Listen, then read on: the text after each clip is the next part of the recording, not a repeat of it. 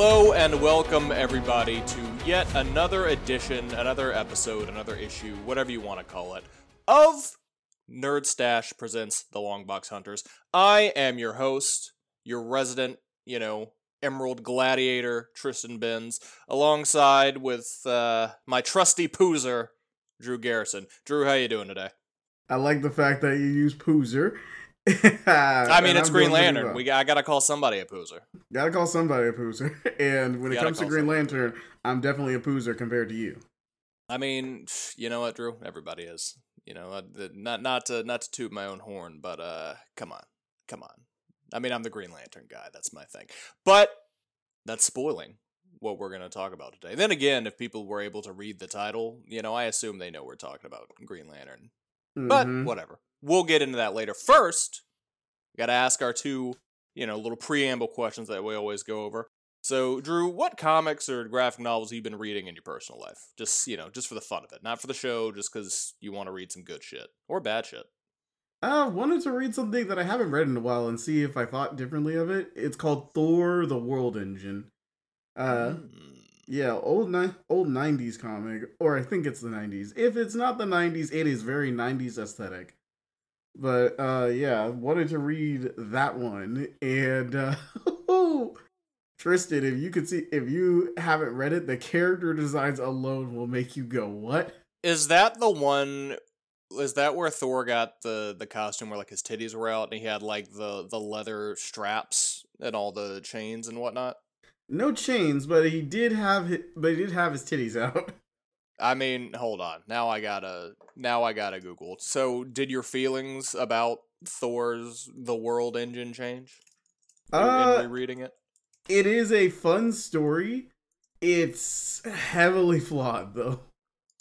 Ah, okay. See, this is a so this is just him shirtless. Gotcha. All right. Yeah. I was thinking of there. I was thinking of a different, different Thor titties out costume, but we love it when Thor's got the titties out. Like sometimes we just need some man candy. Sometimes you need some some man candy. But continue. Yeah. So it is. It is heavily. It is like it's got some flaws in it, but it's still a fun read. It also is one of those Thor moments that I kind of wish was brought up more because whenever someone says like Thor isn't Thor is uh isn't as strong as the Hulk, I'd be like the Hulk needs to get on Thor's level. Cause this is like one of Thor's probably greatest feats in this comic and everything. And because it's just in this obscure four issue series, it's not talked about a lot, but Thor literally has to take the whole weight of the world tree and the universe is attached to it and just hold it back before it can destroy itself. That's a pretty big. That's a pretty big feat. That's that sounds that sounds pretty heavy. You know, I'm not a I'm not a bodybuilder myself, but that does sound like quite a lot of weight. Yeah, and he doesn't have his full power at the moment, so. Oh, he doesn't have the the belt, or you know, his, what, he doesn't. the belt he has the belt of strength, whatever it's called. Nope he he only has Mjolnir, and Odin has pretty much given his powers to. Uh, who was it at the time? I think it was Eric. Oh, was Masters. this when Thunder Thunderstrike was doing his thing? Yes. Bro, I love Thunderstrike. Never read a single Thunderstrike book, but I just find his outfit and his ponytail really entertaining. Uh, as for what have I been reading? Well, I think last time we talked, I was, you know, going through a bunch of old Wonder Woman stuff. I was on the William Messner Loebs and, and John Byrne runs. Uh, since then, I have now, to my knowledge, at least according to DC Universe Infinite, I've now read every Wonder Woman issue well, Wonder Woman Volume 2, I guess, which was between Crisis on Infinite Earths up until Flashpoint. So I've read all that. Uh, wow. A lot of that I'd already read. Everything after Infinite Crisis I'd already read because I already owned that. But I. Then you went through one of my favorite, uh, one of my favorite oh. issues where she fights a Medusa. Let's. Oh, of course, Greg Rucka, like the goat. We love the it. goat. Um, so I've been reading a lot of that. Picked up a lot of stuff at Dragon Con. You know, little Gotham Central, little Swamp Thing. Um, you know, just just uh, I've been trying to trying to hit some classics. And I started reading Spawn. Uh, so very 90s in in this uh, in this household right now. But we are also going to be getting 90s on this podcast because we are talking about one of the one of DC's big stories from the 90s. After I ask Drew what's his random comic or continuity fact that cracks him up. Okay, so this is so this is one of my favorites. And since you mentioned Wonder Woman, this one just came into my head because he's one of my favorite characters. Wonder Woman has a bull but has a minotaur butler, uh, and his name is Ferdinand. Uh, dude is a vegetarian. He is one, one of Wonder Woman's best friends, and he also had a relationship with one of Wonder Woman's uh, other friends as well. Yeah, but, worked um, at the uh, the Themysciran embassy with them. Yep. Can't remember her name either, but yeah. But um, one of my fa- one of my favorite characters, Ferdinand. Don't know why. He's just I, I guess he's, he's just, a fun, fun guy. It's just yeah. fun. This is a fun character. It's fun to see Wonder Woman hanging out with mythological shit. You know. Yeah. It's like, oh yeah, this is normal to her. She wouldn't bat an eye at a Minotaur. Uh, shout out to Ferdinand. Bring shout him back. Shout out to Ferdinand. Hope hope Tom King brings him back in the new Wonder Woman run. Um, and actually, I'm gonna save my random comic fact for the uh, synopsis because it, it ties into that. So, everyone, you've read the title or you've heard us hinting about it. Maybe you just come in blind. Maybe you're just like, oh, new episodes uploaded. I'm not going to read the title. I was going to click it, and I respect it. I respect the commitment. I respect the uh, the temerity, the audacity, if you will. Um, so we are. if you haven't read the title, we are talking today about Green Lantern Emerald Twilight by Ron Marz and Darryl Banks. And this little synopsis thrown together, you know, from uh, Wikipedia, as per usual. So, Emerald Twilight is a 1994 comic book story told in Green Lantern Volume 3, numbers 48 through 50, written by Ron Marz, drawn by Darryl Banks, and published by DC Comics, chronicling Hal Jordan's descent into madness as Parallax and introducing a new Green Lantern, Kyle Rayner, who then gained a significant fan following, and to many folks, he is still their number one Green Lantern.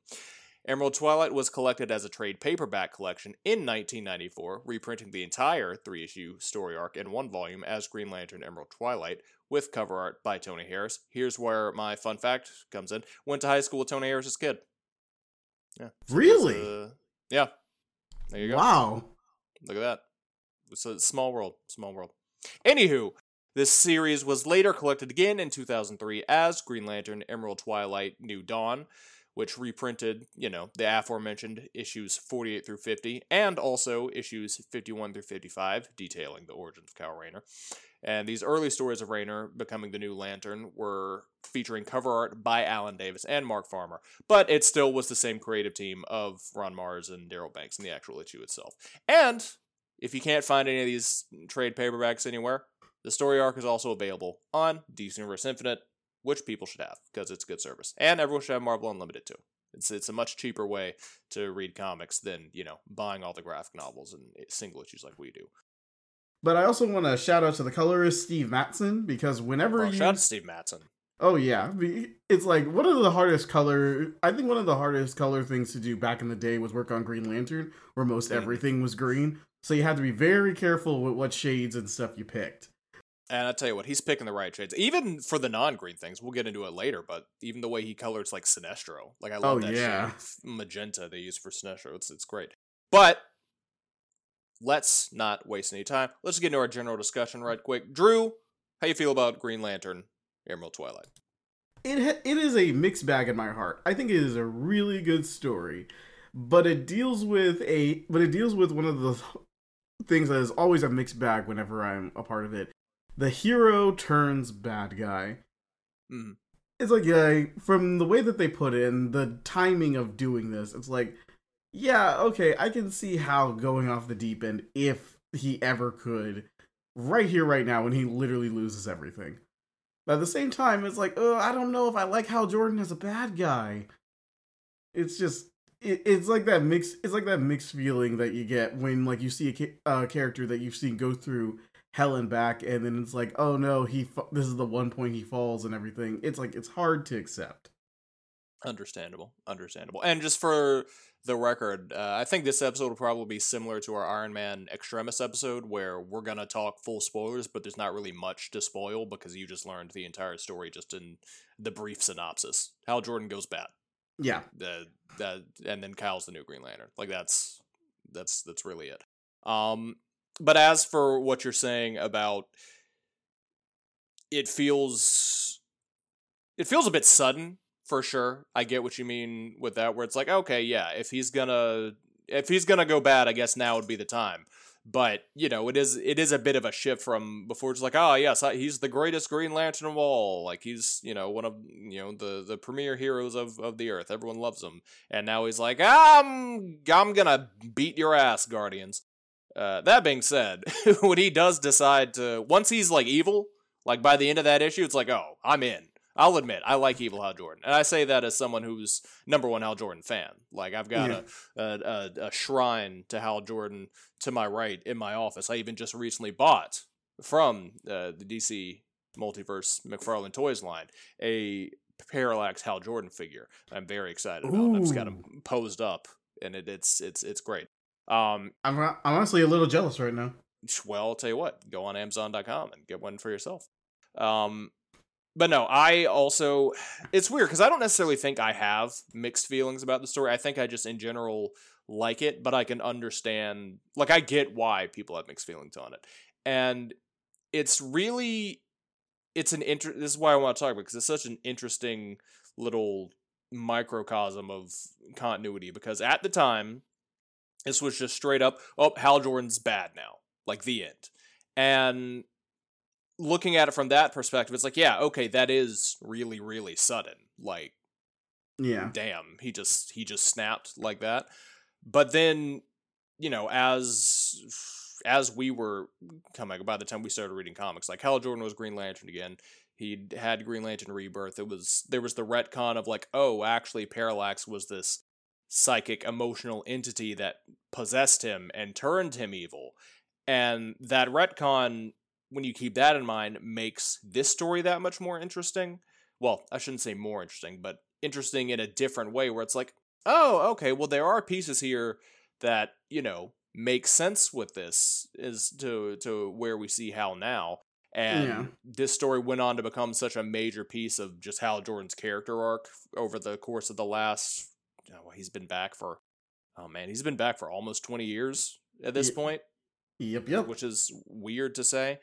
Um, so yeah, it's it's interesting, and I'm sure we'll get into it more when we get to you know our, our specific questions. But overall, I really enjoy this story. I think even though Kyle Rayner's only in like on three pages. Uh, yeah. It's also just a very funny introduction to Kyle. It's like, oh yeah, he's just a guy. like he's just he's just chilling. He's just mind his own business. It's like, hey, bitch, here's a ring. He's like, oh, what do I do now? And it's like, all right, great. It's great. It's a great launching point for someone who, if they're, it, it's odd because you know normally when you're like, oh, how do I get into whatever character, you wouldn't necessarily start with, all right, well, let's give someone the book where the Green Lantern Corps gets destroyed. But if someone wants to get into the Green Lantern mythos, I there's probably three three books that I would recommend. One, Green Lantern Far Sector, just because it's a fun yeah. standalone thing and it's really cool. Uh, N.K. Jemisin and Jamal Campbell absolutely crush it on that. And you um, get to see it, and you get to see the newest Green Lantern in action. Exactly. Two, uh, Green Lantern Secret Origin because it's an origin. You know, like great, whatever. You can see how it's origin, and it's and I, I enjoy it. I love Ivan Reis's art. Um, so that's a, that's a solid intro to Hal. But this story is such a good I wouldn't say back to basics reset for Green Lantern because the basics of Green Lantern, at least for the Silver Age version that became the most popular version, is part of a space space police force. Uh, so boiling it down to just one dude at the end with Kyle isn't a back to basics thing, but it is a, a streamlining, a simplification. And you get to the end of this story, and even though I just read all of Kyle Rayner's Green Lantern, you know, a couple months ago, including this. Uh, this is actually my second time reading this in probably the last I don't know five four months. Wow. Yeah, but even getting to the end and seeing Kyle get the ring, you're like, oh shit, I want to see what happens next. It's like, wait, I just saw what happens. Like, I just finished re- reading this entire series. um, and Kyle does yeah. have interesting stories. Like he is, he, he is probably my favorite good. Green Lantern to read. Like Hal Jordan is probably my favorite Green Lantern overall, but he, but uh, it comes from reading the comics. Kyle Rayner is my favorite to read, and I'm honestly a little sad that we rarely ever get to see him in other mediums. I think he only appeared in animation once, if I recall. He he was no, he was in well, he appeared in Superman the animated series. He was in that. Oh and yeah. then yeah, he yeah, showed up again in, Justice League Unlimited. But past that, yeah, I can't think of. Yeah, I count. I I technically count other... those two as one, just because like they're the same. Yeah, it's continuity. the DC animated universe. It's the same. It's the same character. Yeah, but yes, Kyle Rayner, great. Hal Jordan, also great. John Stewart, great. Not in this, but great. Guy Gardner, great. Green Lantern in general is great. So that's yeah. why it's so weird for me as a huge Green Lantern fan to be like, this is one of my favorite Green Lantern stories, and it's Hal going bad and just killing the most a lot of the Green Lantern Corps. Also, ki- also killing off my favorite non-human Green Lantern. How could you do that, man? Kilowog deserved better. Yeah, he did, but he came back, and I tell you what, it was a real good moment, real hmm. heartbreaking, real, yeah, real heartbreaking. But we'll get into that later. First, we got to ask our big three questions, our trinity, if you will. Why did we want to talk about this story? I think I'll I'll go first on this one because I'm the one who suggested this. Go ahead. Um, love Green Lantern. Obviously, I've I've mentioned it quite a few times, and this story, even though I I knew what happened in it, but I didn't end up actually reading the issues itself until a few years ago, like long after I was a devoted Green Lantern fan, um, it was still so core to my understanding of Hal Jordan as a character, just because, as I mentioned earlier, as we were coming up, like we were in the in the middle of the Geoff Johns run, and the shadow of Parallax hangs so heavy over that entire series. So even though oh, I yeah. never read these three issues themselves, I knew exactly what happened because they were constantly talking about it, constantly referencing it. Um, and as such, I think it's also a very interesting look back, not just at who Hal Jordan was and comparing it to what he is now, but it's an interesting launching point, I think, for questions about DC continuity in general because we talk a lot about, you know, oh, they're always rebooting, blah, blah, blah. But DC also great at retcons. Yep. And I feel like this is one of the best, well, I wouldn't say necessarily always great. They do retcons a lot. Let's just put it that way. So at a certain you you you you know you you you bat a thousand, you're gonna hit the ball. Uh, uh, uh you're well, not that's not even the phrase. What is it? I don't even. I don't. I don't. I shouldn't try and make sports analogies. If you step up to the plate and you swing the bat a thousand times, you're gonna hit a few balls, and this is uh, what that is. There we go. See, the sports metaphor worked out. but but I digress. It's just a very interesting launching point for a conversation about DC Comics continuity and Green Lantern continuity in how, while retcons are definitely overdone, uh, well, I don't know if I'd, eh, I'll say definitely. Uh, people argue that retcons are overdone, and you know, there's a, a, a lack of originality these days. We're just rehashing the same old things. But I think when a retcon is done well, like this story is eventually retconned, I think it can lead some really interesting avenues. So that's why I wanted to talk about this, just as a springboard for a larger conversation about Green Lantern and DC continuity in general, and also because it's just a good story. I wanted to talk about this one mostly because because like it, it is one of the few stories that I feel like is a central focus of a hero gone bad and actually takes the steps to show the hero gone bad. I think a lot of mm-hmm. hero gone bad stories really jump the gun when it comes to it. And don't get me wrong, this one is like again, it's really quick instead yeah. of like a. It's a very yeah, it's a very quick turn, but I see what you're saying. Yeah, it's like we actually get to see how what's going through his head when uh, he turns to the dark side, and it, uh, like eventually it would be retcon. Like, yeah, he was technically being manipulated, but the retcon also state also did like say it wasn't all parallax it's like it was still him like going down that path. Yeah parallax was still feeding on his emotions. Yeah so he still had a redemption arc to go through and honestly one of my favorite redemption arcs and my favorite version of the spectre by the way. Uh oh, man. yeah. When are they going to collect that series? Because i have never had the chance to read it all the way through. True that we need we we need it it's, on, not DC. on dc universe infinite either what? Like, come on, you got a series by J.M. DeMatteis and uh, I believe Ryan Sook. Was it Ryan Sook or Adam Hughes? I think it was Ryan Sook. But either way, also Craig Hamilton did some art on it. note. Like, come on. Anyway, anyway, we'll, we'll yeah. get into Hal the Spectre later. Yeah, but the whole but the whole thing is like I wanted to get into a story that dealt with a with a hero gone bad, especially an established hero, because there is another story I want to talk about that's similar, but it's a bit different. Tristan, I bet you know what I'm talking about just from that. But I've got an idea, yeah. Yeah, but that's what that's the reason I want to talk about it. Also, I'll take any excuse to talk about the Green Lantern Corps because they are just fun to get into. Like it, you dive into the Green Lantern rabbit hole, you're gonna find some stuff that you're gonna go, "What?" But it's also gonna be fun. There's a literal living math equation in the Green Lantern Corps.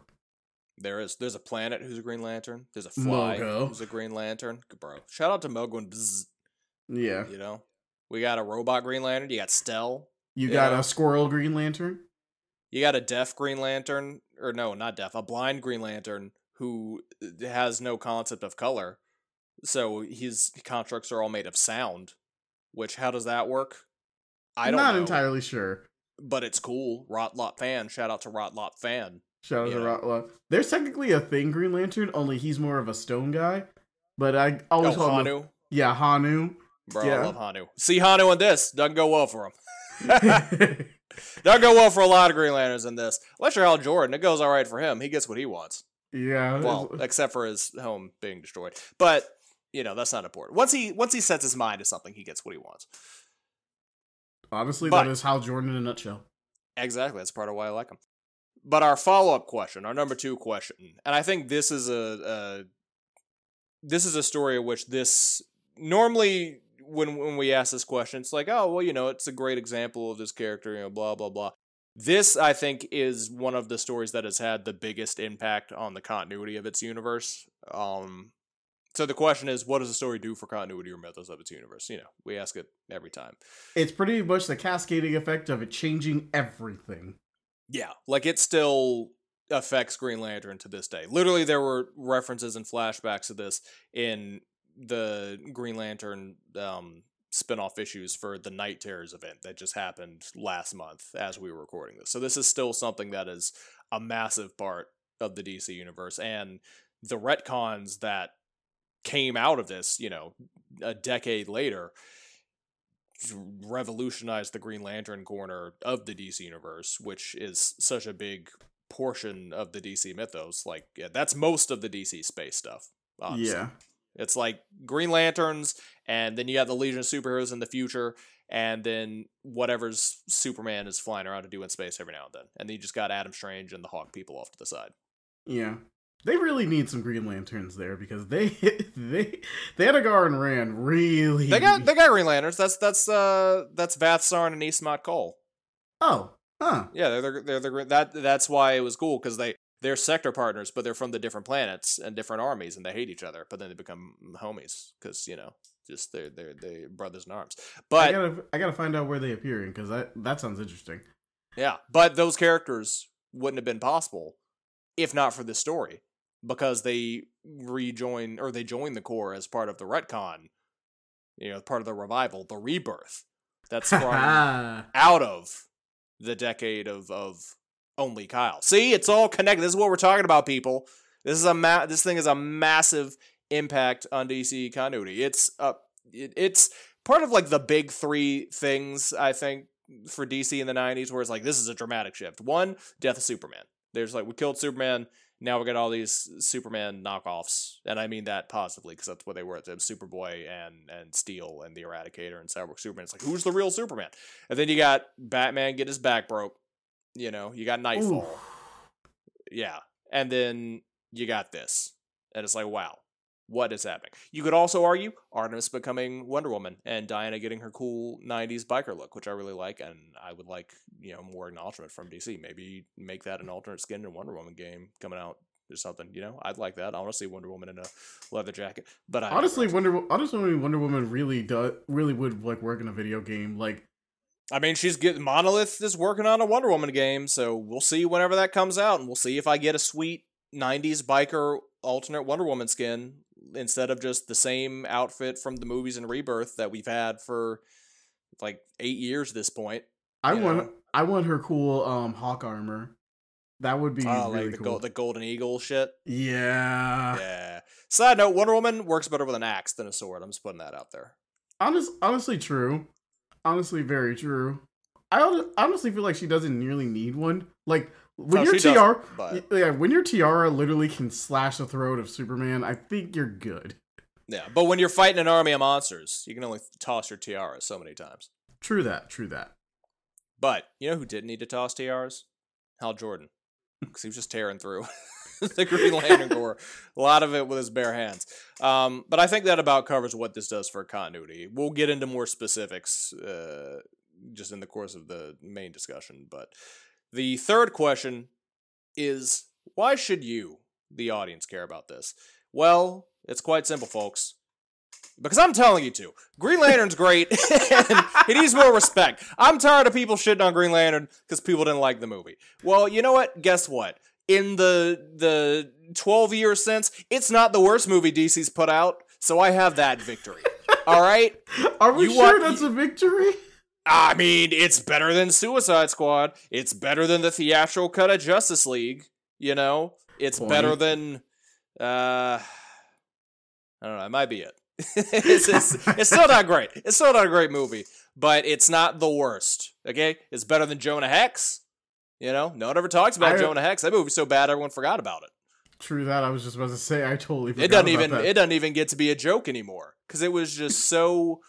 It was so bad. It tried to erase. It tried to erase itself from the collective conscience. Exactly, but it's not. It's not escaping my consciousness. I'll say that much right now. And then they brought back Josh Brolin as Thanos, so we can have redemption arcs. Uh, but in all seriousness, I mean, as we mentioned, this is a big part of Green Lantern lore. It still has impacts that are being felt to this day. So if you at all have any interest in Green Lantern at all, um, this is definitely something worth checking out. Even if you just want a general understanding of the DC universe uh, as a whole, this is something that is brought up a lot. Um, because it was one of the defining moments of the Hal Jordan character. So just read it, you know, give it a try. It's only three issues. It's the shortest mm-hmm. thing we've recommended so far. I read it in an hour, probably less, more like 45 minutes, you know. It's it's quick. Yeah, you you breeze through you breeze through it. Now, word of ca- word of caution, if you don't want to see uh dismembered limbs, this might not be the comic for you. Oh, it's not that bad. It's it's not like it's published by Image or whatever. This is fine. It's it, they're and they're not even that dismembered. It's like cuts away. Yeah, but the fact, but the fact that when you say that, it's like I immediately can think of twelve different scenes that are just over gratuitous image comic stuff. Yeah, I mean, yeah, well, that's because Image they can do what they want, and we love that for them. Uh, they're fantastic. But this is like, there's nothing in this that wouldn't be in a PG thirteen movie. Like this isn't. I don't, I don't want. I don't want you scaring people thinking that they're coming in for the latest edition of Saw. Oh no no no no! Not like that! Not like that. And you know, it's it's a very stylized Green Lantern violence, so you don't even really see any. You only see blood like one time, maybe two times, because I think Hal and and yeah, when they blood their faces fighting each other. Yeah. But the only time you see real blood is when he cuts Boodikka's hand off, and that's just like, you yeah. know, a quick. Also, shout out to Boudica. Almost forgot about her. She is she she is awesome. If you becomes an Alpha Lantern. Oh yeah. If you if you ever. If you ever want to get into Green Lantern stuff but don't have time to read comic books, which why not? But uh there's this yeah, cool make time. movie. yeah, yeah. But there is this cool movie called Green Lan- Green Lantern Emerald Knights. Goes into like a few Green Lanterns, and uh, they're pretty cool stories. Yeah, pretty cool stories. It's based on um, the Tales of the Green Lantern store or Green Lantern Corps story. Um, I believe a lot of that by Alan Moore and Dave Gibbons, if I am not mistaken. But it was an anthology series, so I think there was more than more than just that creative team. But I'm championing the bit. Drew. I got I got to ask you some questions about Emerald Twilight. I want to hear your thoughts. All right, are you ready? Are you, I'm ready. Are you have, are you ready to overcome great fear and answer these questions? You know what, Tristan? I believe I am ready to overcome great fear. Okay, well then you won't have to beware my power. So, Drew, what do you think Emerald Twilight does to and for Hal Jordan's character? Do you feel like his evolution into a villain feels natural based on the type of character that he was? And do you think he works as a villain? You kind of mentioned that earlier, but I want to I want to dive more deeply into this. I want to hear what you have to say. So, as much as I as much as I am on the fence about Hal Jordan being a villain, the irony of it is that he's one of the few characters I could see. Yeah, he could go too far and be a villain. I just feel like that would be a workup because one of the things that Hal Jordan has a problem with, it's cutting back. like the man, like the he, man, is, yeah, he he is someone who likes to go all out. Yeah, and uh, that's one of the reasons why he's one of the greatest Green Lanterns. It's like he, because of his ability to go all out, he can overcome nearly any obstacle. That isn't always a good thing, except though. for um, unless they're like in his personal life. uh, you know, you know, Jordan, let, us let, not talk about that right now. uh, Hal Jordan only good at being a Green Lantern and flying planes. That's uh, that's part of why I love him. He's such he's Hal Jordan great at failing upward. And I think he failed upward into villainy, if I'm being honest. Honestly, it, it is true. He's he's a mess. Yeah, he he is a mess, but he's our mess. And mess. And one of the and uh I feel like if he if it was like given a bit more time or if like they utilize the destruction of Coast City a bit more like before this story happened because it didn't have it wasn't like a right away thing. Hal still had other stuff to do before he eventually returned to the uh this is I feel a little tactless saying this, but the smoking crater that was his home. The ruins of Coast City, destroyed by Mongul and the cyborg Superman in the events of uh Return of Superman. Yeah. So there you go, a little bit of continuity for you. A little bit of continuity. Mongul and Cyborg Superman. They're not the best of friends, but they're Great scary. Villains. Yeah, they scarily work together. Uh, but one of the, but uh well it's not natural i do think hal jordan works as a villain i could see him as a villain and just like just like with uh the stories we got afterwards and everything with him and kyle rayner and even with uh zero hour which has a bunch of problems but even with zero hour i could see hal jordan going down that pathway especially yeah. especially as a story for something that was a rush job. They did everything they could to make you feel like yeah hal is just spiraling downwards and it's believable. I really do i really do think emerald twilight does a good job of making you believe how jordan uh could be a villain. I just think it needed more time to let uh, some of those some of that stuff flow or to like yeah just show the progression instead of feeling like this is a snap if there had been a full story or and i don't mean it doesn't have to be like a year long like it could just been like even you know four or five issues in between him grieving Coast City and then becoming this. And I don't mean add two more issues to this, but I mean like five issues before this of him in the grieving process. Like even if it's more issues uh like in the sequence in the first issue when he's trying to recreate Coast City and he's processing processing his grief unhealthily like that. Even if there had been a story arc leading him to feeling like that's what he has to do, feeling maybe he could bring it back, and just diving into that a little bit more, I don't think it would have felt as as much of just a snap. It's like, oh, he's bad now.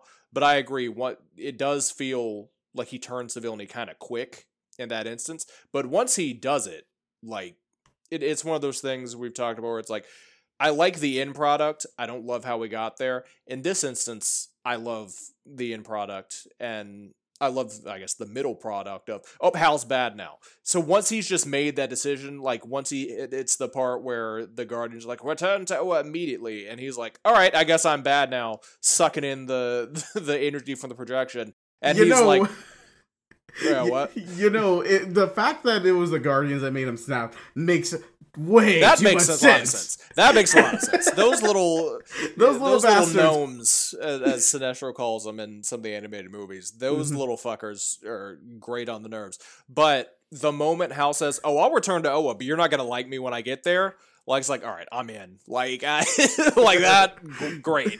Like, you know what? Yeah, the Guardians are being real annoying. Go beat their asses because this is not the time. And there's an argument to be made that, like, hey, he didn't want to hurt the rest of the Green Lantern Corps. They kept getting in his way. And once Hal Jordan has decided to do something, There's getting no in his way, him. it's not going to work out. Like he's just either you're going to go down or he's going to go down. But he's it's very rare, and I'm sorry to say it, but it's very rare that you're going to reason with Hal Jordan once he's like dead set on this is the right thing to do. He's very similar to Tony Stark we talked about uh, in the last episode, where it's like, no, once he's like, this is it, then it's like, all right, well, okay, I guess we're gonna be cutting off the hands of our former, you know, Corps members and then uh, just leaving them out in space to die. One of the reasons why I love the amalgam version of Tony and the Lantern, it's like him and Hal Jordan work way too well to get there they as do. a character. They do. And it's funny because I like Hal so much more than I like Tony Stark. And I don't know what it is, but I don't know, just but they they would definitely be friends if they were in the same universe. The same way uh, I think Hal and Carol Danvers would be friends. Like they're both Air Force pilots. They both love space. Like they're both very headstrong, determined to do whatever they want to do. Honestly, now that now I'm just imagining them as an amalgam where it's like you have um where you have the um powers of the Kree, but also with the uh the Star Sapphire ring. What would their name be? That's a good question. Think think on it in the back of your head, and I want an answer by the end of the episode. Understood. But as for how I feel about Hal as a villain, I agree with with you know him, what you're saying about him as a villain. Zero Hour, a little bit messy as a story, not necessarily the best, but once Hal's decided to be that villain, once he's in the Parallax outfit and he's like, I'm Parallax now, it's like, okay, great. He's the villain and he's awesome. Like, even though the story itself, messy, love the love the moment where he and Green Arrow face off right before you know the the, the climax, and there's like Hal Oliver, and Oliver's like, "Bro, f- fucking chill," and he's like, "Nah, I'm a bad guy now." You once Hal has decided to be bad, it's like, okay, dope. He's in it. Like this is this is awesome. He's a cool villain. Got a great design. Like shout out to Darryl Banks for that parallax design. He's just really striking, and it does feel natural in the sense of like you said, like Hal goes all out. He's very headstrong. He's you know he was always mm, well wouldn't say always because there is the the good contrast between him and and Green Arrow in the classic Green Lantern Green Arrow run where he was more the authority yeah. figure. But despite that and and his more militaristic background, he does have a history of questioning authority. Like there was uh, for a, a, good long while before even I think it was before Infinite Crisis, where he was pretty much forced by the Guardians to leave Earth and just go out in space for a year because he just spending too much time on Earth. He's like, I don't want to. He's like, no, you're going, or else we're kicking you out of the Corps.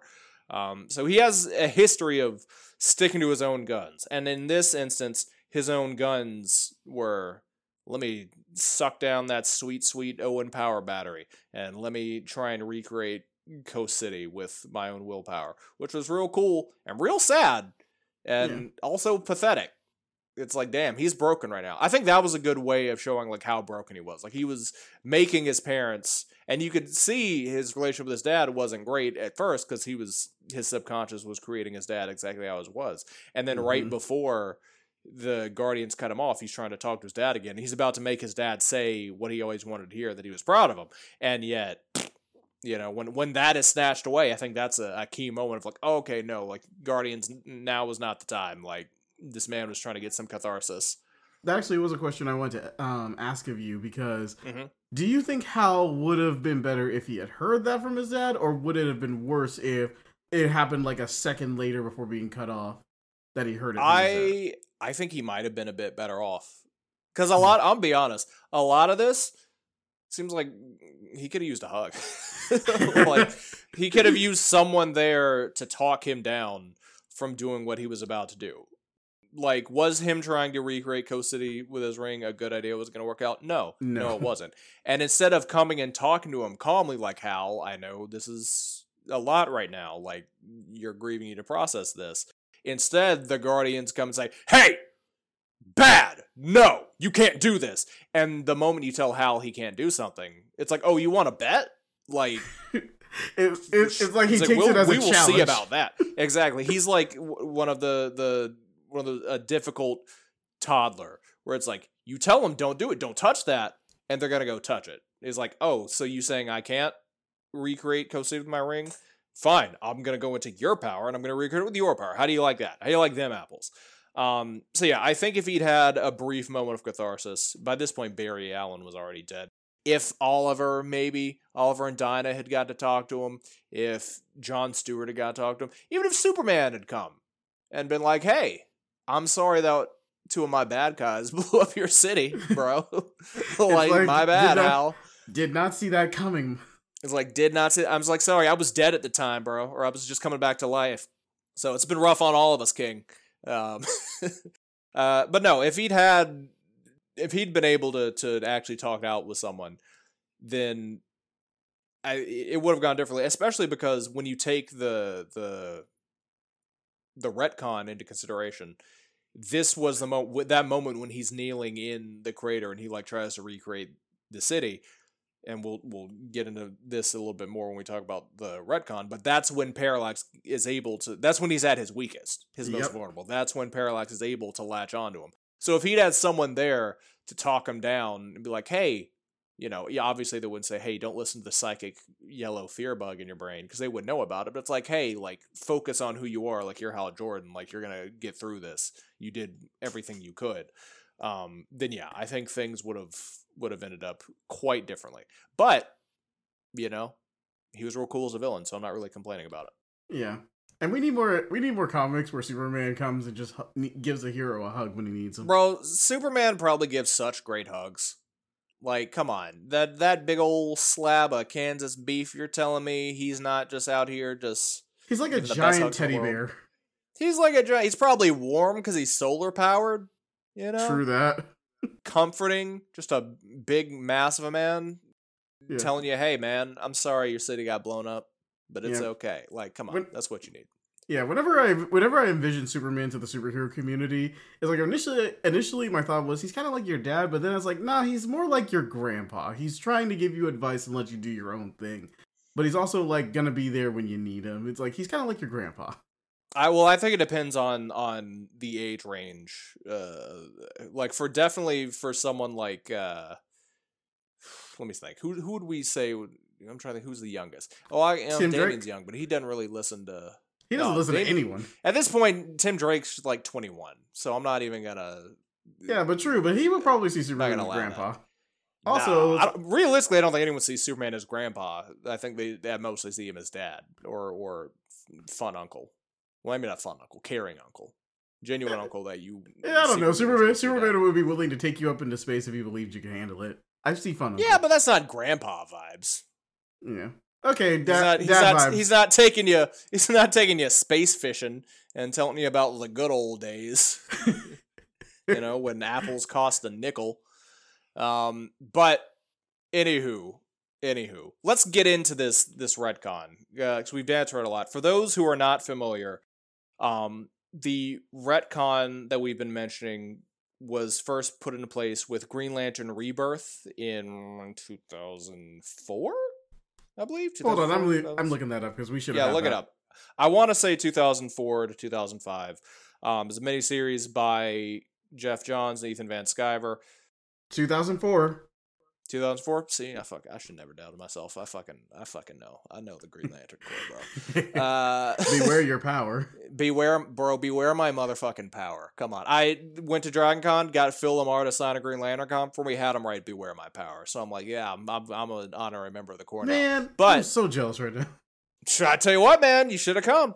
Uh, I could. You should have been it. less financially responsible. Make bad decisions like me. Um, but anywho, this retcon basically what it is is that turns out Parallax wasn't just some cool name that Hal Jordan picked because it sounded badass. Parallax is actually the living embodiment of fear imprisoned within the Green Lantern Central Power Battery. All right.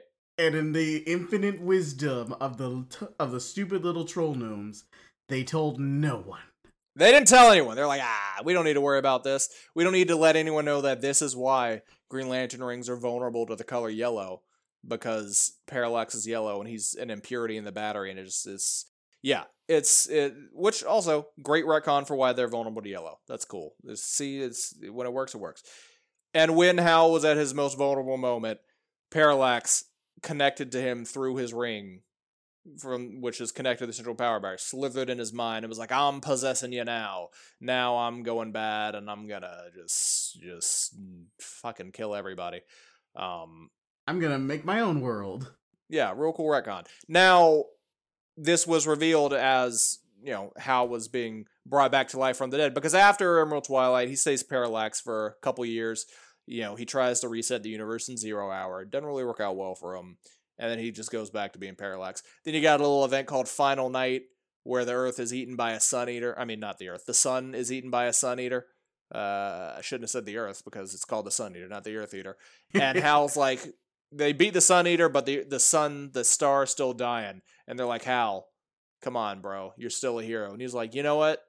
You're you're damn right I am. And he goes and he dies reigniting the sun. Real cool. All right. He has a hero's journey, returns to being a hero after being a bad guy, and even in death, he then becomes the the new host for the Spectre. All right, and he gets a cool redemption arc there, and then they bring him back as Green Lantern, and it's like, boom, it was Parallax. He still did some fucked up things, but yeah. you didn't just turn evil on your own. It was Parallax partially puppeting you around. Um, so now that we've established the parallax retcon and what it is. The special okay. fear bug. The special fear bug. How do you feel about it in comparison to A, how it changed the events of Emerald Twilight, and now that it's been 20 years since they introduced the retcon? Is it, does it still hold up for you, Drew? Like, what's uh, what are your feelings on it on a macro sense? Essentially, 30 years after this story. Initially, I didn't like it when it was coming out because I felt like it was interfering with his redemption arc. Mm. Then they then during rebirth they made it clear like you still made those decisions. Like Parallax might have been influencing you, quote unquote, but those were still your decisions. I mean, yeah, it was still it was still his instincts, and, yeah. and Parallax was just like, yeah, do it, give in to him. he's like he, he's like uh, Palpatine, do it. Yeah, yeah, that's exactly what it was. There's big Anakin and Vader parallels with with Hal Jordan uh, becoming Parallax. Yeah, so, uh, was actually pretty glad about the retcon, especially since it kept introducing more stuff with Green Lantern mm-hmm. and uh, their mythos and everything. It's like from this one retcon, the Green La- the Green Lantern Corps and the universe itself felt like it was expanded and enhanced. So, I mean, it ultimately led to us getting the Sinestro Corps, which then led to us getting a bunch of other Green Lantern Corps that have become fan favorites. Like this, this was it was the start of Geoff Johns' Green Lantern run, which became one of the defining, I would say, one of the defining DC Comics runs of the 21st century. I'm honestly gonna say the defining comics run because a lot of stuff, Peter, a lot of stuff came from this, and even with like and because of how good it was, even when like DC decided to retcon, they're like, okay, we're keeping two people the same: Batman and Green Lantern. That's true. And it well, it worked out better for Green Lantern than it did Batman. because a lot of the Batman stuff was like Batman's been around for five years. He's got four fucking Robins. With I'm sorry, Green I'm Lantern, sorry. it's like, all right, what? I'm sorry. Did he go into the hyperbolic time chamber from um, Dragon Ball to do all this? I mean, yeah, that's how it goes. This, he's got one in the Batcave, don't you know? Um, and don't get me wrong, them condensing Green it. Lantern's whole history down to five years is also, also confusing. But it's like, okay, I guess it just means Hal was dead for one year and then Kyle became real. I don't know. It's not. Uh, yeah. There's a reason why we're all glad that they've done away with that weird little timeline. The DC universe yeah. is back to have been around for like. Yeah. You know, I also 13, I also kept asking years. the question if everything that happened to Hal was still in canon. Does that mean he still went on a road trip with um Oliver and like just had the Green Lantern Green Arrow series. Well, it wasn't in the new 52, but I'm pretty sure it is back in continuity now. It better be. It better. Be. No, I think it is now because in yeah. the in the the it was ongoing in the in the current Green Arrow series happening right now. Parallax is making an appearance. I'm guessing it's the Parallax that ran off on his own after the events of Convergence so I'm excited seeing that. And it's like, okay, yeah, this is my homie. We're friends. And if you recall, when Green Arrow died, Hal as Parallax is the one who brought him back. True. So that. there's gonna be. I'm hoping we get more answers about about the current Green Lantern Green Arrow dynamic there. But they are, in fact, the best of homies. And as far as I'm concerned, it's still canon. But we're getting off off topic. So back to how we feel about the retcon all these years later. Yeah, so feel so feels I feel pretty good about the retcon. I, I like it. I also like that they do not try to absolve Hal of the decisions and everything. It's like, oh yeah, you still were like the person who killed a lot of us and everything. And it's like, even with the emotional return of Kilowog and everything, a lot of other Lanterns were like, you killed us, man. It's like yeah. I, I get, I get you're like good now well, it's not even the the ones that the other ones that he killed. They stay dead. The ones that come back, like Boodikka and Hannu, and for for the listener, on Hal's way to the central Green Lantern planet of Oa, the Guardian sent a bunch of his fellow Green Lanterns to stop him, and he beat the shit out of all of them uh, in space and took their rings, and then just used all these rings to keep beating up more and more Green Lanterns until he gets to Oa, and the Guardians let Sinestro out of the battery who was his arch enemy and who had been in prison there. He was also four years later, and they're like, "Hey, Sinestro, get this guy," and he fucking murders Sinestro.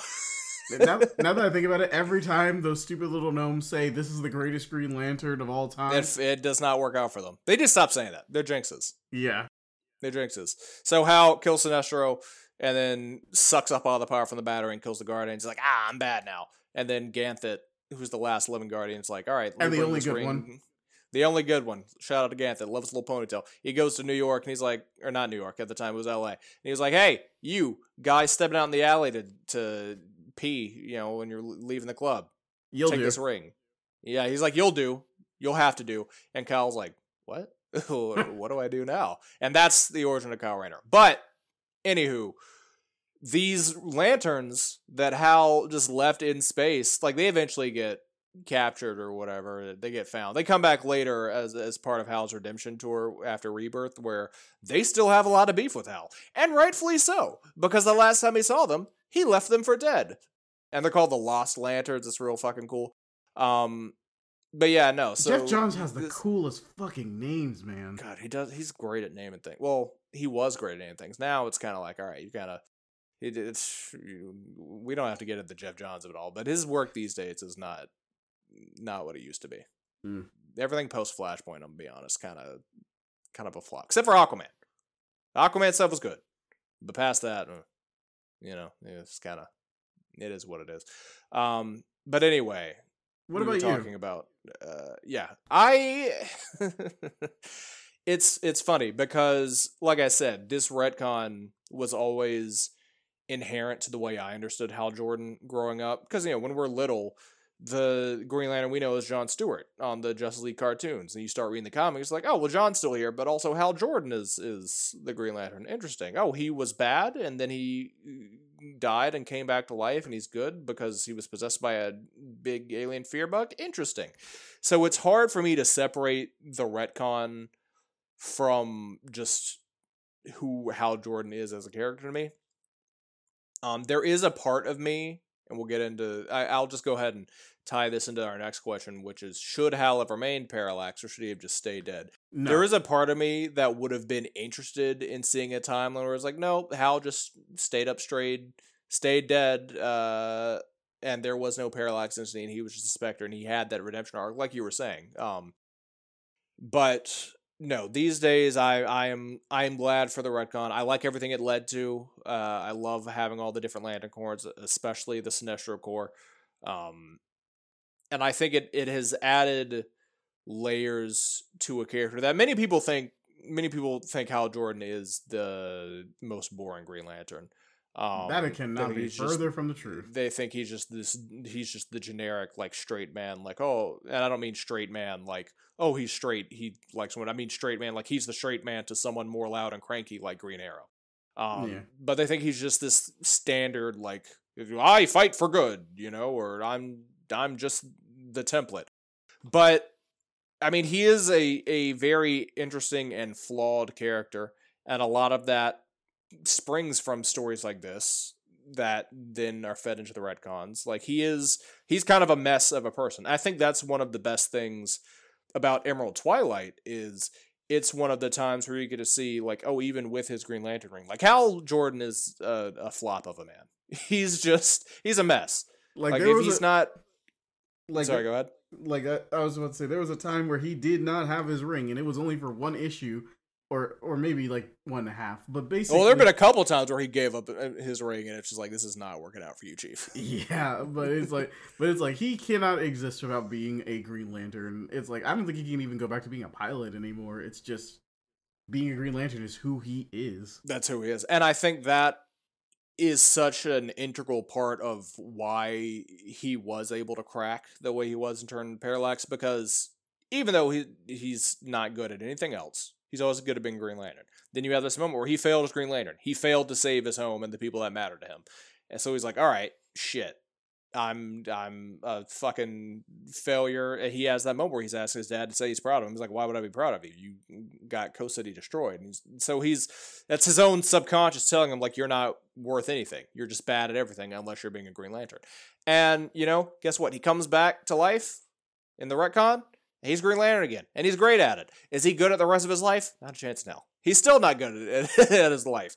You know, Grant Morrison and Liam Sharp's run was all about how being Green Lantern is the only thing he can really be.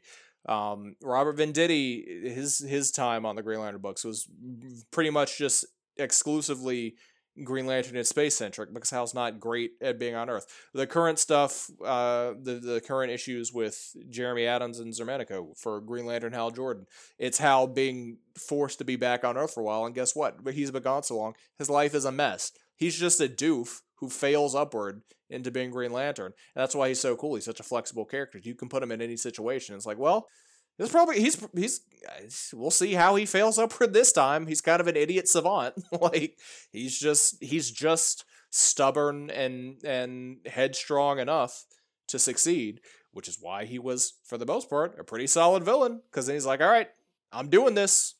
No one's going to stop me." It's like, "Hey, you're that new you're that new guy Kyle, right? Uh don't want to hurt you, but get out of my way or I will." Yeah, get out of my way cuz I'm the Green Lantern, bitch. It's like, all right, well, Hal, you just said you're parallax. Like, make up your mind. Are you Green Lantern or are you parallax? Like, you're still green. I get that, but pick a pick a theme, pick struggle, dog. Um, but yeah, so answering this question, at least in terms of how the ret- I feel about the retcon, I love it. It's intricate to my understanding of Hal Jordan. But then following up on the should Hal have remained parallax or stayed dead, I am. There is a part of me that's like, what what is that timeline like?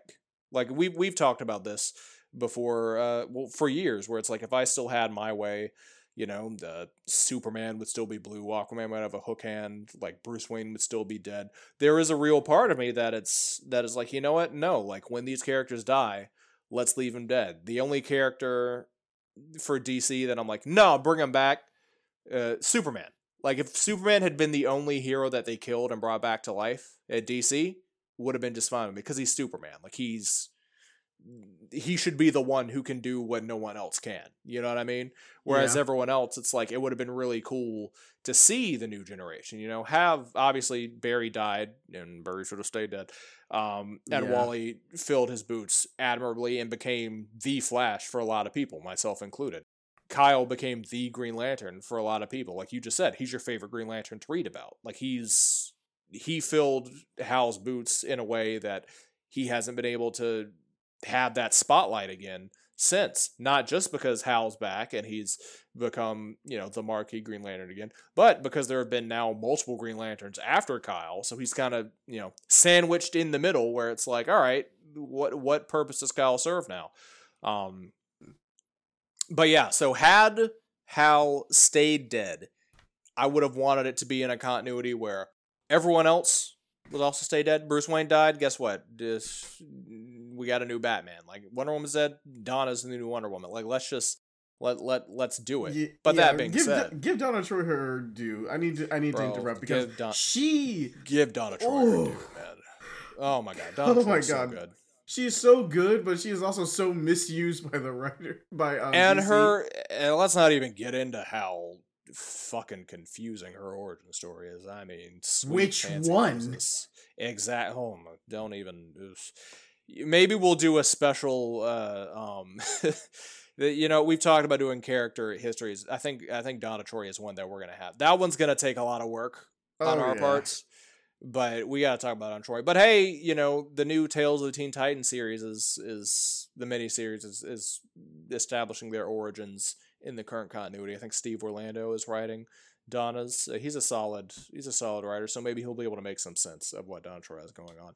But tying it back to Green Lantern, Donna Troy dated Kyle Rayner mm-hmm. in his first series after the death of Hal Jordan. So see, it's all connected, guys. This is why continuity is great because it's all connected. It's all um, there. But yeah, so there's a part of me that wish Hal. I won't say there's a part of me that wishes that Hal had stayed Parallax because his death when he reignites the sun as Parallax, but he's like, it's the moment where the old Hal comes through and he's a hero again. I think that's great. Like that's one of my favorite Hal Jordan moments. Period. Yeah. And you wouldn't get that without this character arc, his descent into madness and villainy, and and his trying to reset the entire universe in zero. Like I, I, I hope we're not underselling it, people. Like Hal kills Hal, a lot of Green Lanterns, and he and was, then when he, and he was well, hold on, hold on. Oh, go ahead. Because we didn't even we didn't even point this part out. When he absorbs all the power from the central power battery and kills the Guardians, he takes all of the all of the Green Lantern power and absorbs it, like all of it. Every ring that is connected to the central power battery no longer works. Like so any other Green Lantern who was just flying out in space at the time, dead. Oh. Any Green Lantern who was in the middle of a fight at the time that wasn't sucking up that battery, dead. Like so so that. And then he used that power to try and reshape the universe with a new like Big Bang in Zero Hour to rewrite time so that Coast City would be back. He was saying he was doing it to fix errors in timeline. He's like, I'm going to save everybody. But through him messing with time, obviously timelines are going to change. People end up not existing because he is fiddling with stuff. So Hal like went full on like Thanos. Like I'm the only one who can fix this. Um, so that makes his his death when he's like no sacrificing himself to save Earth that much more satisfying. It's like, you know what? No, shit. He the old Hal's back. Now, should he have stayed dead? I don't know. He's real cool as a Spectre. He's oh, real yeah. cool as a Spectre. The like him as a Spectre has been my favorite Spectre, and that is hard for me to say because Ooh, the Spectre's had some good some good hosts and some good. I mean, Crispus, Crispus, uh, Crispus Allen, real cool. It was cool seeing the mm-hmm. Spectre with a goatee, but I think I think also what it is you, that was cool about Al is that his Spectre outfit was just his Green Lantern outfit with inverted colors and then the cloak, and it's like, oh, that's really cool. It's it that was is, really dope. It was real cool. Um, so yeah, there is a part of me that wishes he hadn't come back to life, but then I'm torn because if he hadn't come back to life, we wouldn't have gotten all the stuff that we've just been gushing about for the last, you know, however many minutes. And also, if we hadn't gotten this retcon, then Sinestro also would have stayed dead. Because it's revealed on the retcon, Psych, Hal never killed Sinestro. He just thought he did. Sinestro was the one who was like, hey, Parallax, why don't you go sniff out Hal Jordan's ring? Why don't you go, uh, why don't you go fuck with that guy? Because how? Because Sinestro, number one hater. it's like, hey, ruin that guy's life, turn him into a murderer.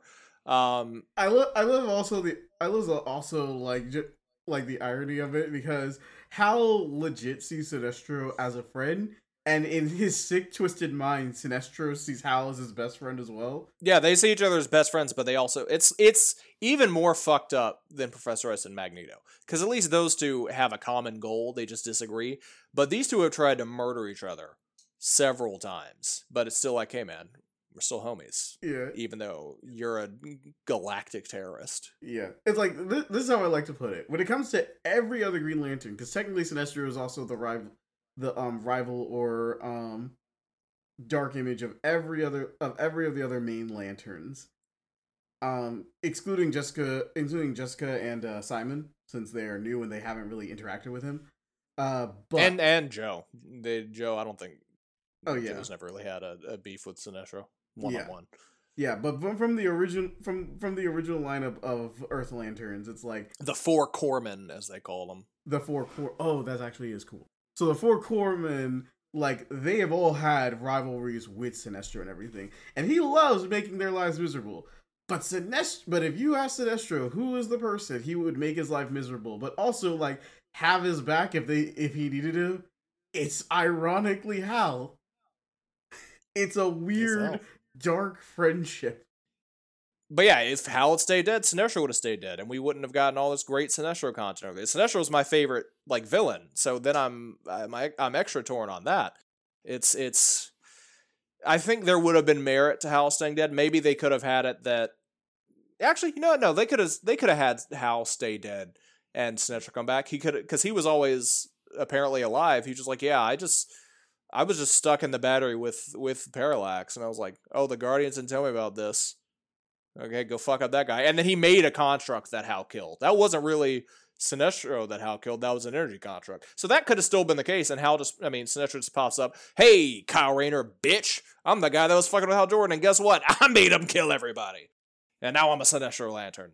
Yeah. And that would obviously would have been a cool way for Kyle to, like, because a lot of people, like, say, like, Kyle never fully surpassed Hal. I think he did. But if you want that definitive moment, like him having to not only him fight... beating the guy who fucked over Hal so bad and ruined his legacy. Yeah, yeah, would have done something. I mean, you know, Kyle did become Ion. That yeah, was real cool. Became Ion. Honestly, he, I believe he essentially became God. Yeah, it's like he he became the White Lantern. Is the only one to have mastered all the Lantern powers. Kyle Rayner's got that dog in him, folks. oh, Kyle Rayner has that dog in him. Like with um, Kyle, with Kyle's life, he has to have that dog in him. He has. Oh my god. That, like, Tell you like, what, Kyle Rayner has taken some L's in his day, and I hate that for him. But as a reader, love that for me because that man just know that man overcomes. All right, never, nevertheless, he persists. It, it's like he might not always overcome his great fear, but he will persist through it. He will persist, and I think that is also a, a big part of why Kyle became such a fan favorite, especially compared to Hal, because you know one of the big things about green, being a Green Lantern originally was like, oh, you have to be totally without fear, you know. Whereas with Kyle, he was the first one who was like, oh, he's just a guy, and he's not going to be like, oh, I'm without fear. He's he's still going to be afraid, but he was the first one to really know fear and overcome it, and that is that's something that set him apart from previous lanterns and it's something that especially makes him a really interesting contrast as the legacy to Hal Jordan because, and I'm sure we'll talk more about this when we eventually do an episode on a Kyle Rayner story, but for so much of him being Green Lantern, he just hears about how great Hal was. Now he was totally without fear. And he's like, that's not me. That's never gonna be me, but like, I'm still gonna do my best. And you wouldn't have gotten that without Hal going crazy and trying to kill everybody and killing, succeeding in killing a lot of people, including his his best homemade Kilowog, which was heartbreaking. But yeah. also unique, also unique of the core Corpsmen. Kyle was the first Green Lantern that Batman liked.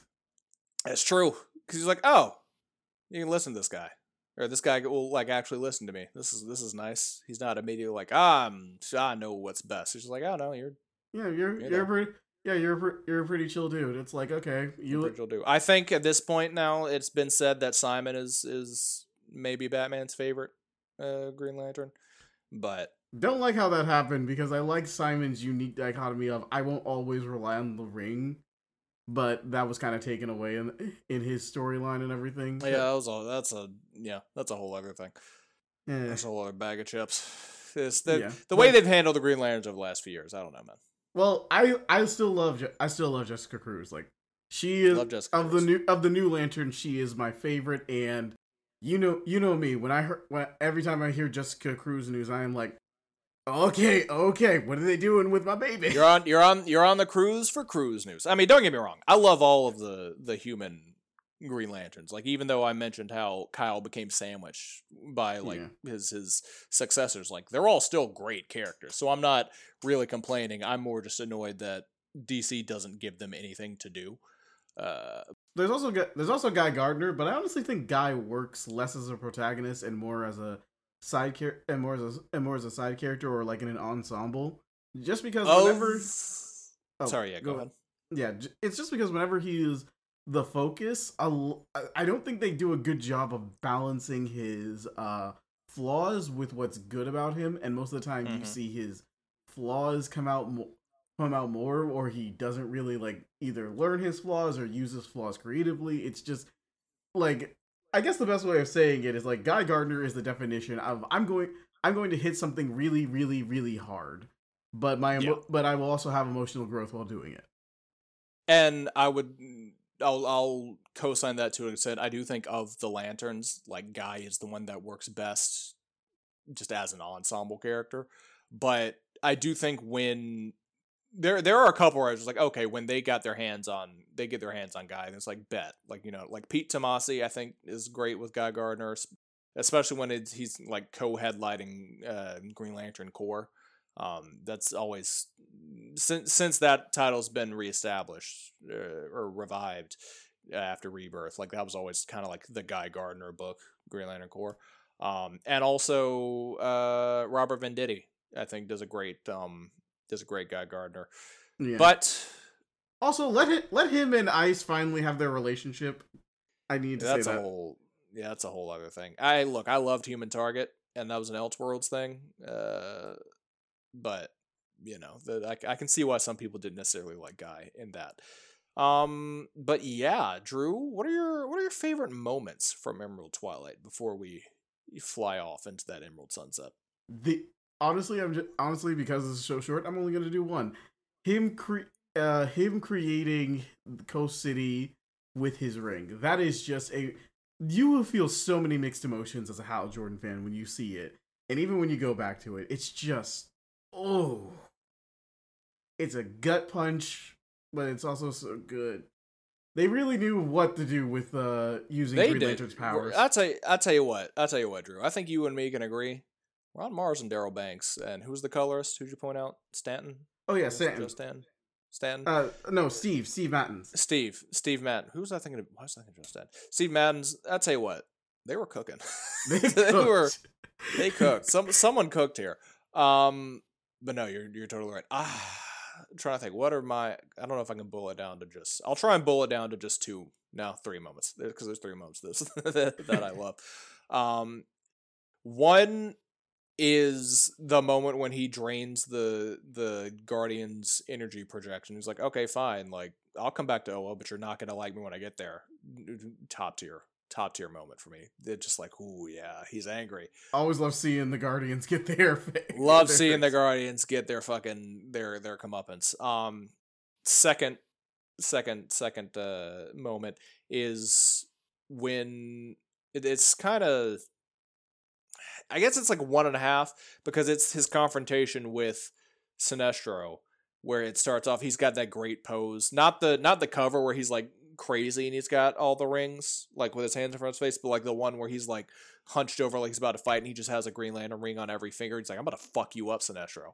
That's a great moment. But then that just leads into the whole fight with Sinestro, which is one of my favorite moments because Sinestro goads him to be like, bitch, you, you yeah you're gonna win if you have fucking 10 rings but like you man enough to handle me without it? It's like sure you would win but like then you'd spend the rest of your life wondering like damn like was am I always gonna be Sinestro's bitch? You've just been able to beat me in a fight. And Hal's like you know what? Okay let's go. And he drops all his rings except for one and then he and Sinestro just go at it one on one on equal footing and Sinestro almost almost kills him and then Hal finally snapped. He just snaps Sinestro's neck, and it's like, damn, that was hard. This yeah. shit goes hard. Yeah, I and I know, and I know what you, I know what you're um talking about, where he has his um fist clenched and everything. It looks like he's about yeah, to box yeah, with the rings. Man, that that is that is so a cool. good one. I need I want that framed, honestly. It's a great cover. And then you know what, this a little bit of a cop out, but other favorite moment Actually, no. You know what? I got two more favorite moments. One's not a real. Just the the splash page. Well, it's not a splash page because it's only a, a, single page. But the the single page of him like as Parallax. Like once he's got the power, that's just an iconic shot. So yeah. that's just a cool moment. But other favorite moment is Kyle getting the ring at the end because it's Kyle. It's like oh shit, this is the birth of the new lantern. For a lot of people, the Green Lantern. So yeah, shout out to shout out to that moment. Yeah, and well. him in Hal's costume. That was a nice touch. That was a nice touch, and it's cool when he. God, I, this was the start of like, oh, well, it wasn't the start of the Lanterns customizing their own suits because that happened during the. I want to say during the Len Wein run or the Steve Englehart run. No, it was the Steve Englehart run. It was it was when the Green Lanterns were based on Earth. Um, but this was like the most Jurassic departure of like, oh, this isn't your dad's Green Lantern. He's not part of the Corps. He's doing his own thing. Um, but yeah, all in all, it's just it's it's a great three issues. Like it's it's plenty of great moments, even though it's a really quick read. Like people yeah. people should read it. Yeah, and actually, I'm gonna since you like brought so many, I want one more. Mm-hmm. Bring go on. Have a whole core's worth. okay, okay. The two two more, but one Kilowog just coming and trying to talk to Hal. Like I don't like how it ends because I don't like seeing Kilowog die, but yeah. I like Kilowog like just not trying to blast Hal or anything. He's trying to talk to his friend. Kilowog is true is like truly your um your big brother Green Lantern. He always tries to look out for everyone, and Hal is one of his best friends. Like, like if Sinestro is like the toxic best friendship of Hal, Kilowog is the true I got your back, you're my brother, best friend. That's that's his boy. That's that's his it's almost like almost like Sam and Frodo, but if Sam was like three times the size of Frodo and also a drill sergeant who's a hard ass. Yeah. but very who, loyal. Less and, less and who can call you out on your shit. Man, I yeah, love less Kilowog. less less friends to lovers undertones. Uh Kilowog and Hal still pretty platonic whereas Frodo and Sam we all know what was happening there. Uh, yeah. But no, they are they're tight. Like that's the that that those are the homies. So yeah. having Hal like that, and I think that is the moment where it's like, oh no, Hal like he says it himself. He's like, I've crossed the line. Like I, there's no going back now because he blew uh kill, kill Kilowog. It's like every other lantern. No, no one else. No one else made him think I went too. He went too far. Kilowog was the moment he went too far. Yeah, it's like, oh, that's it. Yeah. well, Drew, do you have any final thoughts about Green Lantern Emerald Twilight before we fly off into the sunset? This is a this is a great book, and if you need something to get get started with the Green Lantern, it's a weird starting point, but it works. It it's works. a weird starting point, but it works. I, I yeah, I think that is my also my final thought. Great story, integral to who Hal Jordan is as a character these days and the Green Lantern mythos as a whole. And yeah, it's a weird starting point, but it's a good one. It works. So when you're done, you know, trolling the social medias for us, which you'll find the the links to all of our socials uh, in the description of this episode. With uh, what's the what's it called, Drew? What, what's the link tree? That's what yeah, it is. You'll find our link trees. But when you're done perusing our link trees, then you can look at some of the other links in the description of this episode. Because I tell you what, we got some great links in these descriptions. One, you got a link to the Nerd Stash. All right, one of the nerdiest websites on the net, and boy, are they doing it right over there.